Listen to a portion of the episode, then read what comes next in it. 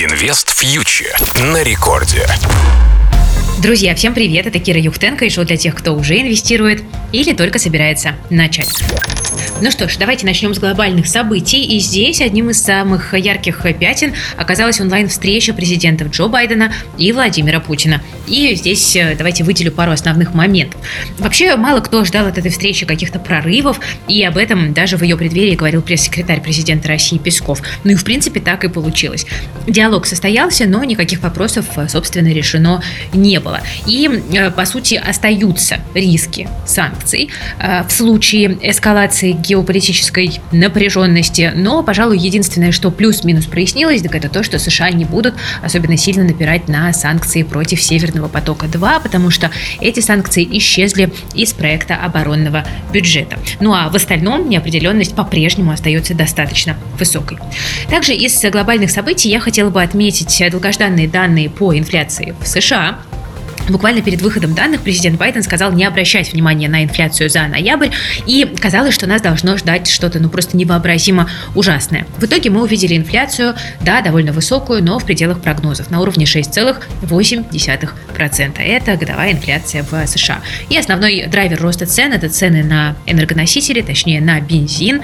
А, ну и если рассуждать о том, что будет с ценами в США дальше, то надо понимать, что по-прежнему нарушение цепочек поставок проявляется все, все еще довольно сильно. Есть большие задержки с доставкой товаров, э, суды э, простаивают в портах э, и увеличивается ожидание разгрузки. Все это, конечно, толкает цены только наверх в ожидании праздников.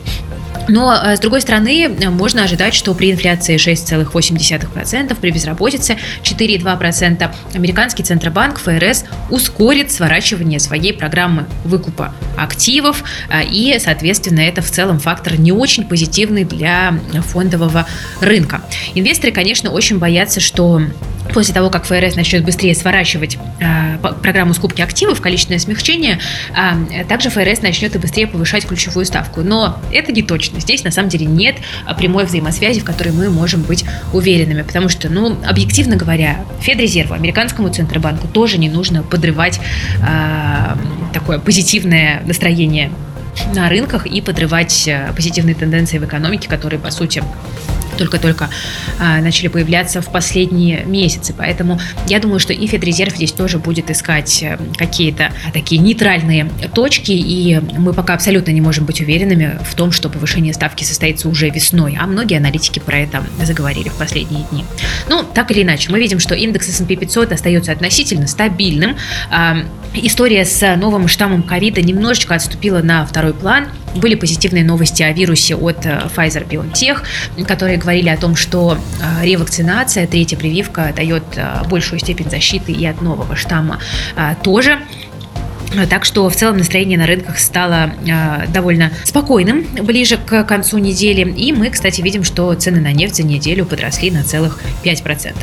Ну а что же в России? Что же с российским рублем?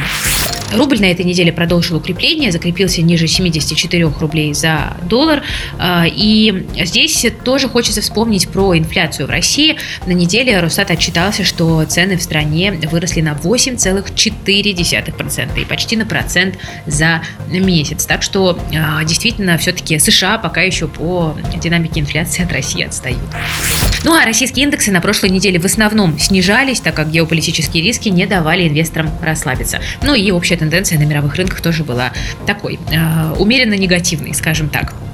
Главный неудачник недели на российском рынке – это, конечно, Сбербанк, который потерял 8% за неделю, но с фундаментальной точки зрения акции банка продолжают выглядеть довольно хорошо. Герман Греф на этой неделе заверил инвесторов, что Сбер заработает более триллиона рублей чистой прибыли по итогам э, года.